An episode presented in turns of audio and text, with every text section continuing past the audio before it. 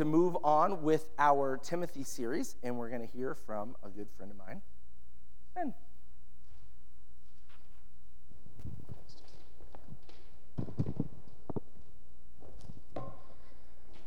Thank you. Thank you, Jason. Thank you, church, for your generosity. It's, it's, isn't it cool to, to hear how when we team together, like cool stuff can happen? And it was fun to, fun to hear about that. My name is Sven. My wife Amber and I, we volunteer here at, at Christ the King, Sudden Valley here in Bellingham. And a uh, big welcome to those of you watching online, those of you here in the room. It's pretty great to be here in the room today. And uh, those of you watching later in the week, like sometimes I do that. It's like Tuesday, I'm watching Sunday church. But Jesus, what the miracle is that Jesus still meets me. It's like two or three days later, and I still feel the presence of God. You know, I, lo- I love the old concept of. Uh, um, when I was a kid in the 80s, we had preaching tapes, right? And you you you'd dust off the, the preaching tape and rewind it, and you'd put it in your cassette deck, and you'd listen to this old sermon. And it would be, you know, this old sermon from like a decade earlier, and then God would just, you'd be crying, and, and God would just meet you. And so it's my prayer that, um, you know, who knows, maybe years from now, someone would. Someone would, uh, would rewind the proverbial cassette deck by clicking on our talk down the road um,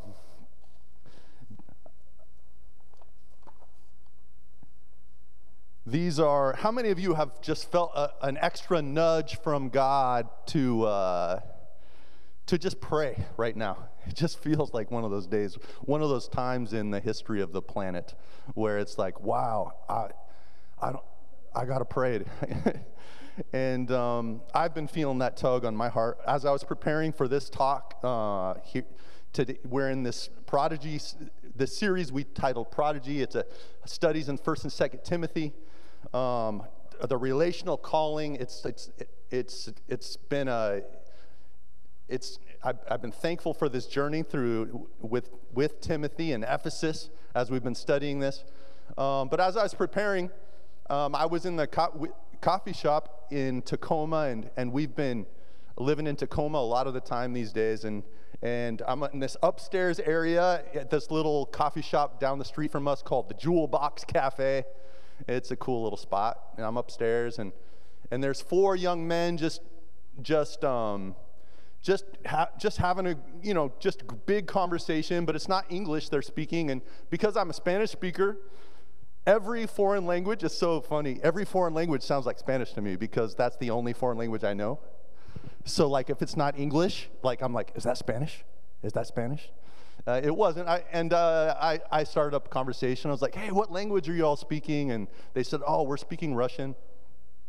And the conversation went on and, and for, you know, a good five minutes or so. And come to find out, one of them was Ukrainian, three of them were Russian, and then one of the one of the young men who was Russian had only been in Tacoma, only been in the United States for four days. And so it was one of those moments where it's like, I've been praying, you know, there's these world events happening, and then here at the coffee shop, I'm just like interacting with these young men and, you know, talking about the state of things in the world, right? And, and, and they were, they, they even said, hey, they, one of the young men said, look at us, like we're family, and, and we're Russian, he's Ukrainian, like we're right here, we're, like we're family. And so, um, the, the gospel, I'm thankful for the simple gospel, the simple gospel, the simple, approachable gospel, but um, it's not simplistic in its application, is it? It's, it's a complex world we live in. We have a simple gospel that's approachable to all, but when we go to pray, it's like, whoa, this is a complex world we're living in. And I was thinking about the hope and the good news of Jesus and how complicated it is as I pray for these young men, as I remember that conversation. You know, we pray for justice and safety and refugees and immigrants and money for essentials. We pray against the evil of t- targeting civilians with weapons, and we pray for peace. Um, we ask for forgiveness for, uh, for the imperfect resume of our own country, right? We pray for our own hearts. We pray for our own posture of our own hearts. And so I just continue with that, with that prayer right now. Jesus, we, we just need you. We, we're thankful for for your wisdom, how you know better than us. You know, you know everything we don't know. And Jesus, we just, but we, we pray for peace. We pray for, for your guidance and, and that you would protect people and you'd bring wisdom to people and you would, you would protect people from war crimes. You would, you would reach out to people. You would show us how we can be generous with our money. You, could, you would show us how to pray. We just need to know how to pray and respond in our hearts, Jesus. Thank you, Jesus. Amen, amen.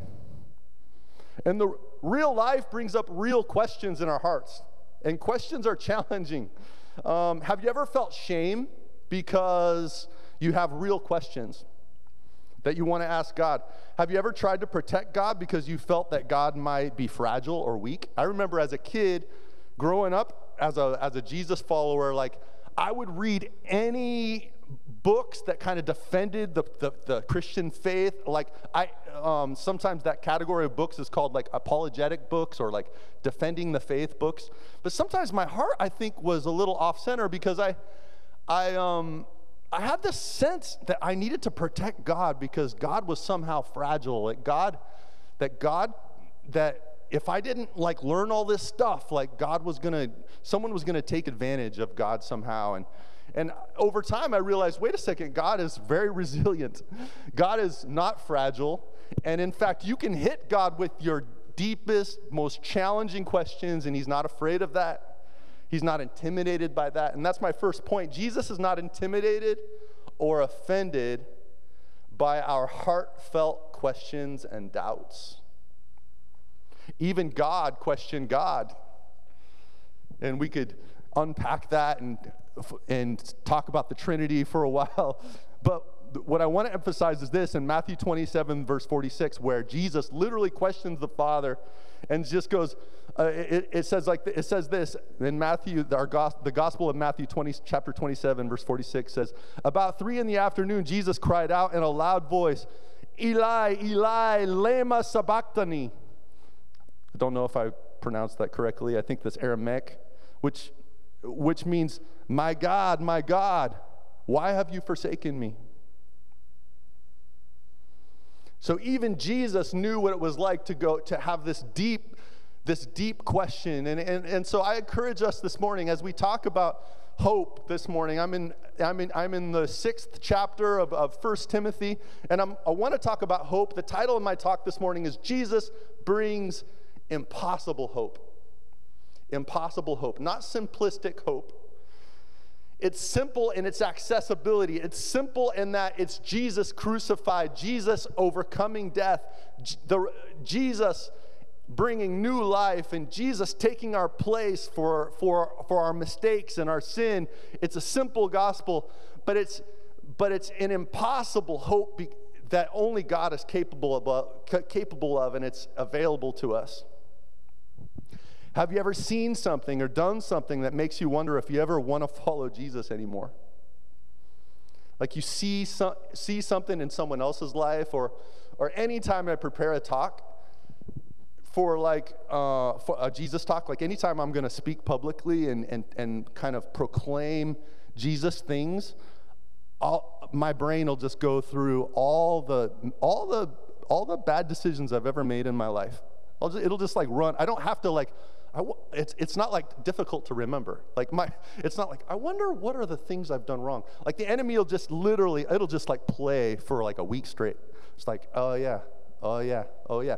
And all week long, I'll just be surrendering to Jesus and going, Jesus, I just thank you for your mercy. I thank you that for your sonship. I thank you that you, you love me and you, and you care for me and you care for your church and you would have me proclaim your truth, even, the, even me being who I am. And, I, and I'm thankful for that. And, but in 1 Corinthians chapter 1, verse 23, it says this, it says, uh, if anyone is going to stumble on what Christianity offers, it doesn't say this, this is my point. If anyone is going to stumble on what Christianity offers, let the stumbling block be Christ killed on the cross. A lot of times, we ourselves are the stumbling block. Our attitudes, the way we share our beliefs, and how we live our lives might point to hope in, in Jesus. I hope that it points to Jesus. And as people search for relationship with God and explore Christianity, let's not get in the way. Let it be about Jesus, the first century Jewish rabbi who lived a perfect life on our behalf and then died on our behalf and then conquered death by, become, by coming back to life. 1 Corinthians 1, verse 23, that says, says, But we preach, this is Paul speaking to the church in Corinth. He says all this stuff, and he says, We preach Christ crucified. And if, and if people are going to stumble on anything, it's, Paul says this a stumbling block to Jews and foolish, foolishness to Gentiles. He says, for those on the inside, why would the Messiah, why would the rescuer be, die? The rescuer was supposed to was supposed to turn the whole thing around. The rescuer was supposed to bring a new kingdom. But Jesus did it a different way. Jesus did it, did it an unexpected way. Jesus, Jesus brought the kingdom by, on the inside first, and it will one day, when he comes back, bring the full expression of the kingdom of God one day when all things are made right. And to the Gentiles, outsiders, people looking at Christianity, they often would go, "Well, I want wisdom. Like I love, I, I love, I love philosophy. Like, give me something I can chew on. Like, why is it that like common people, like fishermen and people who are who who don't have a lot of stature in the community, why are they like following Jesus? Like, uh, there must it, like, and that was a stumbling block that because Jesus um, the simplicity, the, the simpleness of the gospel was a stumbling block. But I'm here this morning saying it's good when Jesus is the stumbling block because Jesus can defend himself. It's good when Jesus is the problem that someone is like, like I love it when people say, uh, say, oh, you know what? I, I would follow, I would follow Jesus, but I'm not quite, I'm not quite, I don't quite believe that Jesus what Jesus did matters, and I don't quite believe that what Jesus did is um, is important. I like when their focus is Jesus. I just I just this everything in me just kind of I have this sigh of relief, and I just go, oh. Thank God, because Jesus can defend himself. Like, like Jesus will reach into that person's life and Jesus will, will answer those questions. What bothers me is when it's like, I, oh, I just, oh, it breaks my heart when, when people say things like, oh, I've seen so many Christians who live a life that I just, I don't see any hope. And why would I want that life? Like I, and I, and this thing inside me just goes, oh, but we're not all, you know, I'm pretty messed up sometimes, but I, but we're not all that messed up, I promise. And, and there's people outside of Christianity who are also messed up, you know, like, so like, you know, and, uh, and I'll kind of like that that pastoral part of me will will talk that way, but then I just but then but then I'm able to just go, you know what, Jesus, you do your good work. Facing challenging biblical passages that we don't like sharpens our biblical interpretation skills, and that journey can increase our hope. That happened to me um, this week as I looked in uh, 1 Timothy chapter 6. But one of, one of the most important verses for us as Christ followers in, is in 1 Peter chapter 3, verse 15, where it says, it says this, But in your hearts, revere Christ as Lord. Always be prepared to give an answer to everyone who asks you to give the reason for the hope that you have. Do this with gentleness and respect. I love that that Peter in his sermons, at, you know, they're compiled in, in, in 1 Peter. Um, I, I, love, I love that Peter is saying, he's just taking for granted that you're going to live a life where people just go, whoa, where does that hope come from? Like, I would love for Peter, in the, you know, the disciple of Christ, I could somehow go back in time or something, or maybe from heaven above, like maybe God would let let him get a glimpse of my life somehow, and Peter would go, ah, Oh, that's Finn. That guy lives hope. Like, that guy's so full of hope. I want that. I would love for us to grow in that as a community, right? But, it, but and as we live that, that the people around us would go, Whoa, what's the reason for that hope? And this morning, I, I'm just I'm hoping that I, I'm, I'm wanting us to, to, to, to have a little bit more ability to, to talk about that hope that we have as from looking at this difficult verse that comes up. Have you ever read a part of the Bible that triggers you? It brings up pain and hurt. Um, this next passage that has to do with slavery, um, it was a passage that was, that was misused by slave owners who knew they were guilty. They, um, slave owners would, would misuse this verse by like just preaching it to the slaves and then forbidding those under slavery to learn how to read and how to they were actually they were they, they knew they were they were so aware of their own guilt that they forbade slaves to learn how to read and learn how to read, read the bible for themselves because they knew that if you read the bible at all you would know that you, you would know how messed up it was at the, what they were doing so like with a guilty conscience and so they were misusing this verse that i'm about to read and when I read verses like this, it like because I know the history of how this verse has been used, it just oh, just it just breaks my heart. The Christian Bible teaches that that slavery is evil. And this but and but this passage shows that the, the kingdom of God can bring change both from the inside and from the outside. And let's read it. 1 Timothy chapter chapter 6 verse 1 and 2 says this. All who are under the yoke of slavery should consider their masters worthy of full respect, so that God's name and our teaching may not be slandered.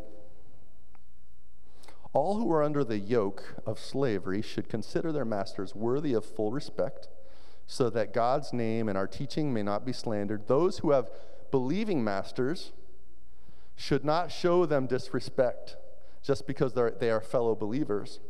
Instead, they should serve them even better because their masters are dear to them as fellow believers and are, and are devoted to the welfare of their slaves.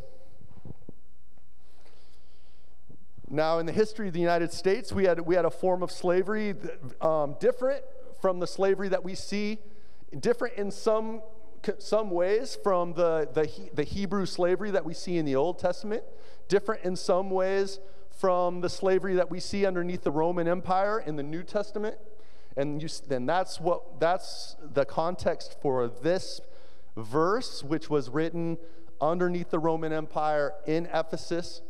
But all forms of slavery are evil. Jesus began his ministry reading Isaiah chapter 61. It was about God bringing rescue, God rescuing those who are under, under anything like slavery. One of the most pivotal moments of the Bible is God rescuing Israel from slavery in Egypt. There's God's original intent for, um, actually, I'm going to s- skip that right now. I'm going to say, Paul tells Philemon to, to free Onesimus, who escaped slavery. In the Old Testament, there was no such thing in the Hebrew slave world, there was no such thing as a runaway slave. There was only a slaves who, slaves who escaped because, because the law was there were, these, there were these cities of refuge, and if you had a chance to escape, you went to one of those cities of refuge and you were now free. And so God's intent in that context was for people to escape. There was also a year of Jubilee every seven years there's like the big year of Jubilee every 50 years, but there was a year of Jubilee every seven years where people um, were, where, and you can, were, were, were freed. And you, and you see the different, um, you can see God's heart reaching into a broken circumstance. We see this all through Scripture where there's a couple of things going on. There's God's original intent for humanity, and there's um, there's and there's in this sinful world that we live in god taking us toward the book of revelation taking us toward that one day where god heals humanity god heals all things where god makes all things right where every tribe and nation and tongue is worshiping before the throne and everything that we are we're able to bring before jesus and jesus is king and jesus um, the kingship of Jesus is beautiful and it, and it makes all things right. The rule and reign of Jesus makes all things right. But in the meantime, there's, there's again and again, there's these moments where there's these broken situations, there's these broken human institutions that are sinful and messed up. I mean, God will reach into the situation and go, I'm going to give you tools, I'm going to give you an ability to, in, to initiate change from the inside and from the outside. There's going to be, and, and sometimes it's difficult for us to have discernment to know about how giant structural change is going to happen. Big government systems, big giant institutions in our world. But what we see in Isaiah, I mean, in 1 Timothy chapter 6, is God going, is God going, if you're full, if you're if you're full of the fruit of the Spirit, there's no law against that. No matter what situation you're in, there's that's there's always room for change to begin that way. Jesus began his ministry with this. He was quoting Psalm 61. This is Luke chapter 4, verse 18 and 19. It says, The Spirit of the Lord is on me because he has anointed me to proclaim good news to the poor. He has sent me to proclaim freedom for the prisoners and recovery of sight for the blind, to set the oppressed free. To set the oppressed free. To proclaim the year of the Lord's favor. The year of the Lord's favor. Have you ever felt the negative influence of someone's words or actions? That means, it, and I think we all have. I think we've sometimes been that negative influence with our words and actions. And that means that positive influence is also possible. Our, my next point is that our words and our actions can make a difference when we point toward God's character. 1 Timothy chapter 6, verse 4 and verse 11 it's talking about this group of leaders in Ephesus, in the church in Ephesus. Um, it probably wasn't one big room of people in Ephesus. There was probably a lot of different house churches, but there were, and probably leaders kind of like went, went from house to house and leading these churches in Ephesus. And some of these leaders, as we've been going through this book, this book of the Bible, this letter from, uh, from Paul to Timothy, uh, they, they've been twisting God's truth. They've been coming up with their own stuff.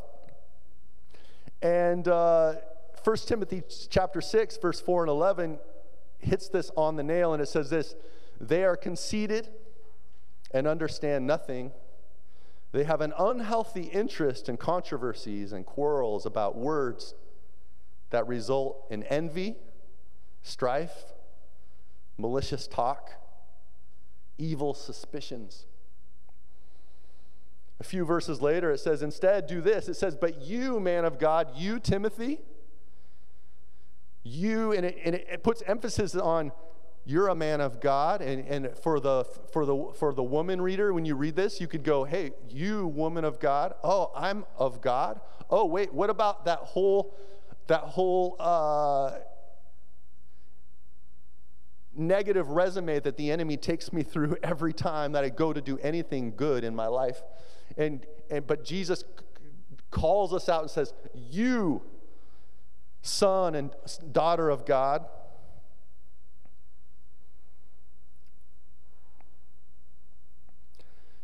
flee from all this, pursue righteousness, godliness, faith, love, endurance, and gentleness.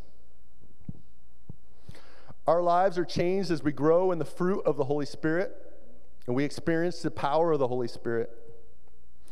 We learn from the Holy Spirit both contentment and how to fight injustice. It's both. It's a certain flavor of contentment, it's a very specific kind of contentment. It's the kind of contentment that can be content with very few things, but it's but what makes it interesting, it's a, it's, it's a kind of contentment where if you gain the whole world, it's discontent. It's a certain flavor of contentedness. It's awakened. It's when we were singing this morning uh, with Darla um, about the uh, awaken us. Awaken us. It, it's that kind of contentment. It's wide awake. It's not numbed by addiction. It's not. It's not running away in fear. It's not just being a doormat. It's it's it's contentment that that is responding to the Holy Spirit and waiting on God and saying, I'll be content, God, because your ways are good and you are a good God and you are faithful and I believe in you. Like the children of Israel in Egypt. And uh, a kind of contentment that is going, okay, God, are there, uh, am I supposed to be like the midwives in Egypt who fought back and saved young babies from being killed?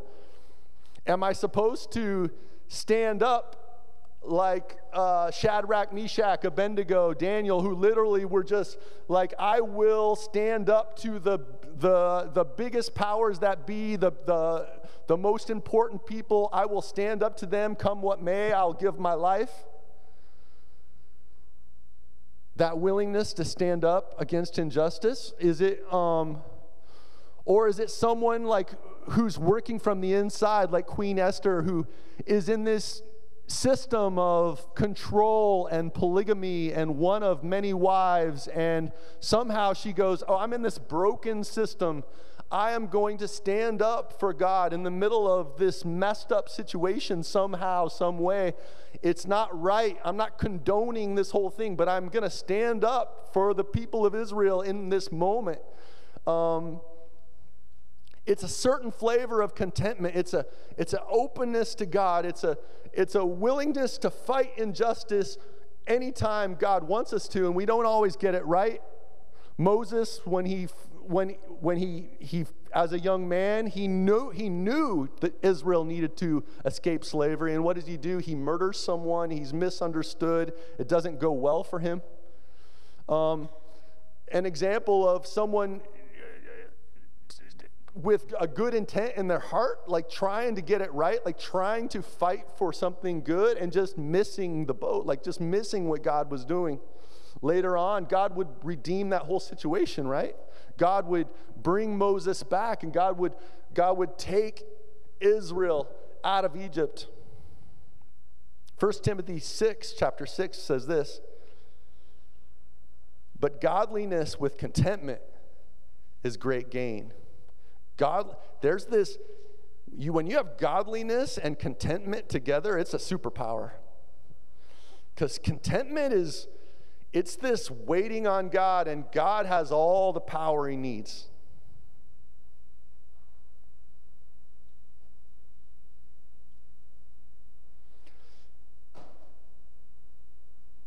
Our lives are changed as we grow in the fruit of the Holy Spirit, that's what I read a few moments ago, and we experience the power of the Holy Spirit, we learn from the Holy Spirit both, both contentment and how to fight injustice.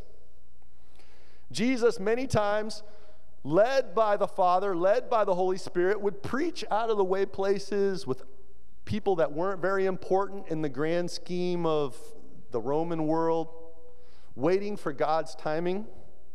But there's a moment where he's in Jerusalem and the Pharisees want him out of Jerusalem because Jerusalem is where actual change can happen and they're they're trying to scare him out of Jerusalem.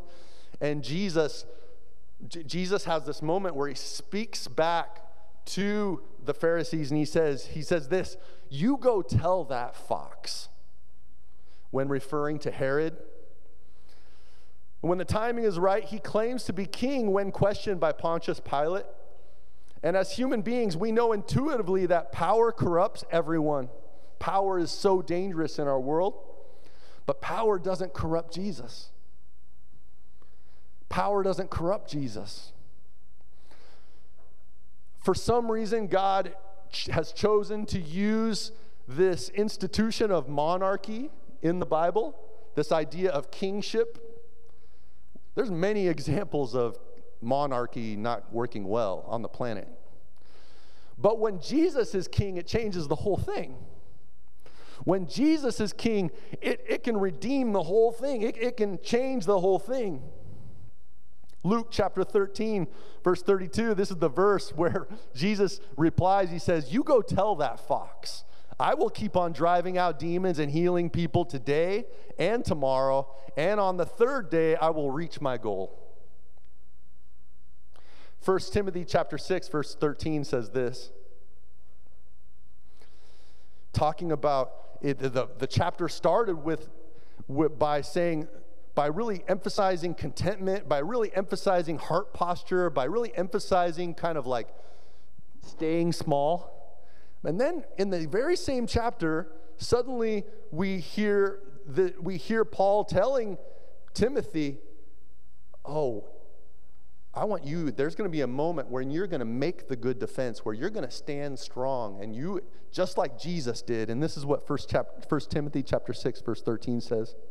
In the sight of God who gives life to everything, and of Christ Jesus, who while testifying, testifying before Pontius Pilate, made the good confession, I charge you. This good confession is was, I'm the king. I am the Christ. I am the Messiah. I'm not going to hide that. I am the rescuer. I am the defender of the weak. I am the king. Have you ever been in a situation where you know change needs to happen at every single level? At and you know a complete over of the overhaul of the system is necessary. And I know you've been in these situations because you are human, living in a human world that is broken by our sinful decisions, by, us, by the sinful decisions of others. I know that you've been in situation after situation where you just are literally overwhelmed by the amount of change that's needed. It's all it's to where it's just like, where do I even start? How do I even, what do I even do? Mary must have felt this. Israel, Mary, the mother of Jesus, must have felt this. People enslaved in Ephesus must have felt this. Historians believe that up to a third of the people in Ephesus would have been slaves. There were so many slaves that at one point a government official um, in the Roman Empire had said, "I've got an idea. We would like to know who slavery, who the slaves are. So we're going to put, uh, we're going to have them put like an armband on, and then someone else realized, wait a second, we're worried about a slave revolt. If, if, if, if everyone knew how many slaves there actually were in Ephesus, actually were in the Roman Empire, um, this whole institution would be over. Thankfully, Christianity uh, would end slavery in the centuries to come. Mary, the mother of Jesus, filled with the Holy Spirit, declares the hope of Jesus. This is hope for us throughout history as we look forward to Jesus one day completely healing our world. What does your heart look like? Like, what are the things in your heart that just make you go, ah, oh, I don't even know. I don't, this, this is such a big deal in my heart. It makes me wonder if I can even follow Jesus. What are the passages of Scripture where you read them and, and you just go, I don't, that just breaks my heart. I just, I just don't even know how to even face that part of the Bible. I'm here this morning to, to tell you that I don't know how Jesus is going to meet you there. But I see a pattern of how Jesus has met us through history. I see how a pattern of how Jesus has met the church through history, reaching into our hearts, not being afraid of our process.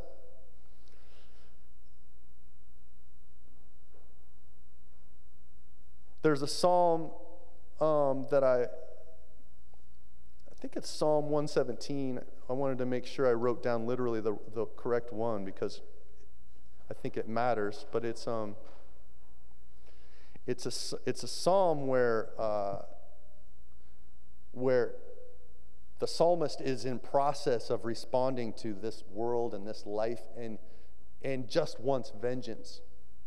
It's a psalm where literally someone's children have probably been killed.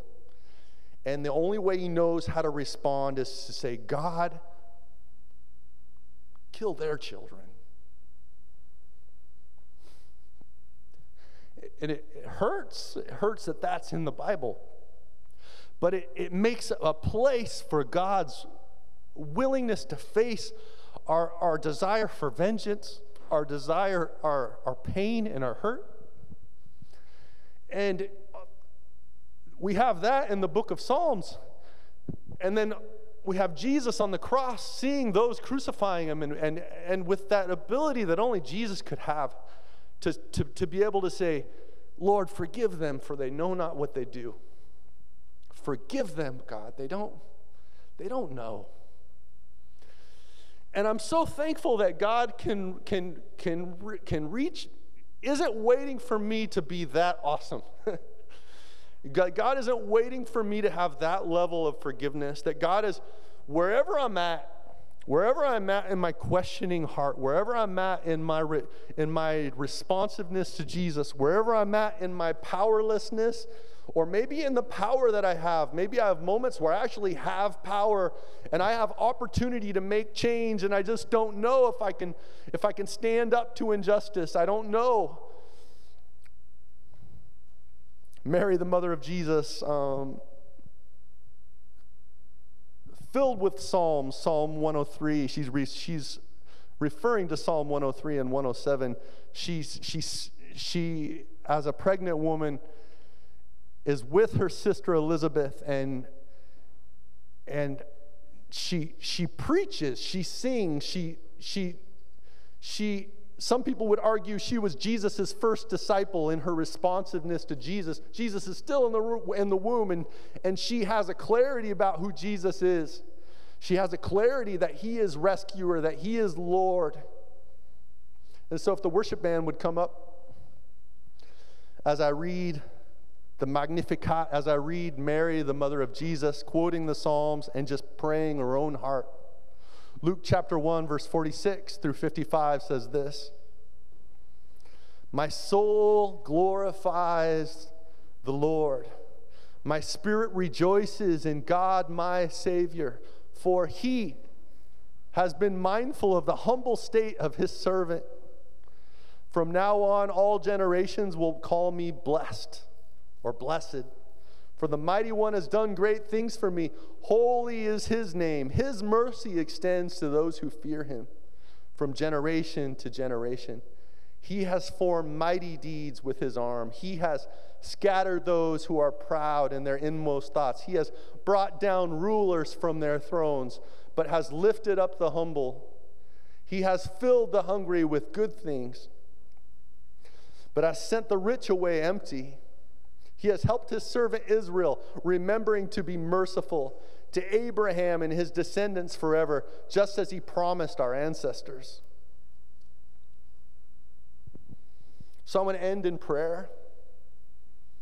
And my prayer is that, is that the reality of this impossible hope would meet us in our hearts, would meet us in the I don't understand, would meet us in our mourning, would meet us, would meet us in our our indecision, would meet us in our in the longing of our heart for more, our longing of our heart for change. We see we see change that needs to happen in our own heart. We see change that needs to happen in our own church. We see change that needs to happen in our in in the body of Christ worldwide. It's so easy to be overwhelmed, but this impossible hope is available to us in Jesus.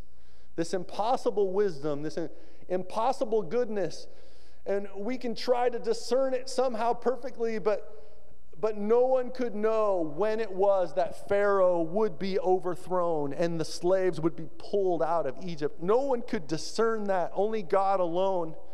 But we surrender to God, the liberator, the, the God of justice, and we just say, Your will be done, God, on earth as it is in heaven. You be king. You be king in my life. Let's pray. Jesus, we love you. Jesus, um, meet us in the heaviness, meet us in the joy that you give to us. You always initiate, you always give grace, you always give mercy so we can respond back to you. Jesus, build our responsiveness back to you. Help us live a life of hope. Help us to be ready to be able to somehow put words to that when others ask. Help us, Jesus, to point to you, to point to the cross. Jesus, you be the center, just like through this whole entire book of Timothy, where you have been, Jesus, the cross has been ha- has been the meta narrative. The cross has been the big story. The cross has been the, the center of all this. No matter how we respond to you, we say, Jesus, you be the center. Bring your impossible hope. And Amen, amen, amen. And now we just we just respond by singing. We respond this week in our lives as we as we go about our lives, we as we grow in prayerfulness, as we as we grow in in being spirit led, as we grow in in living for Jesus.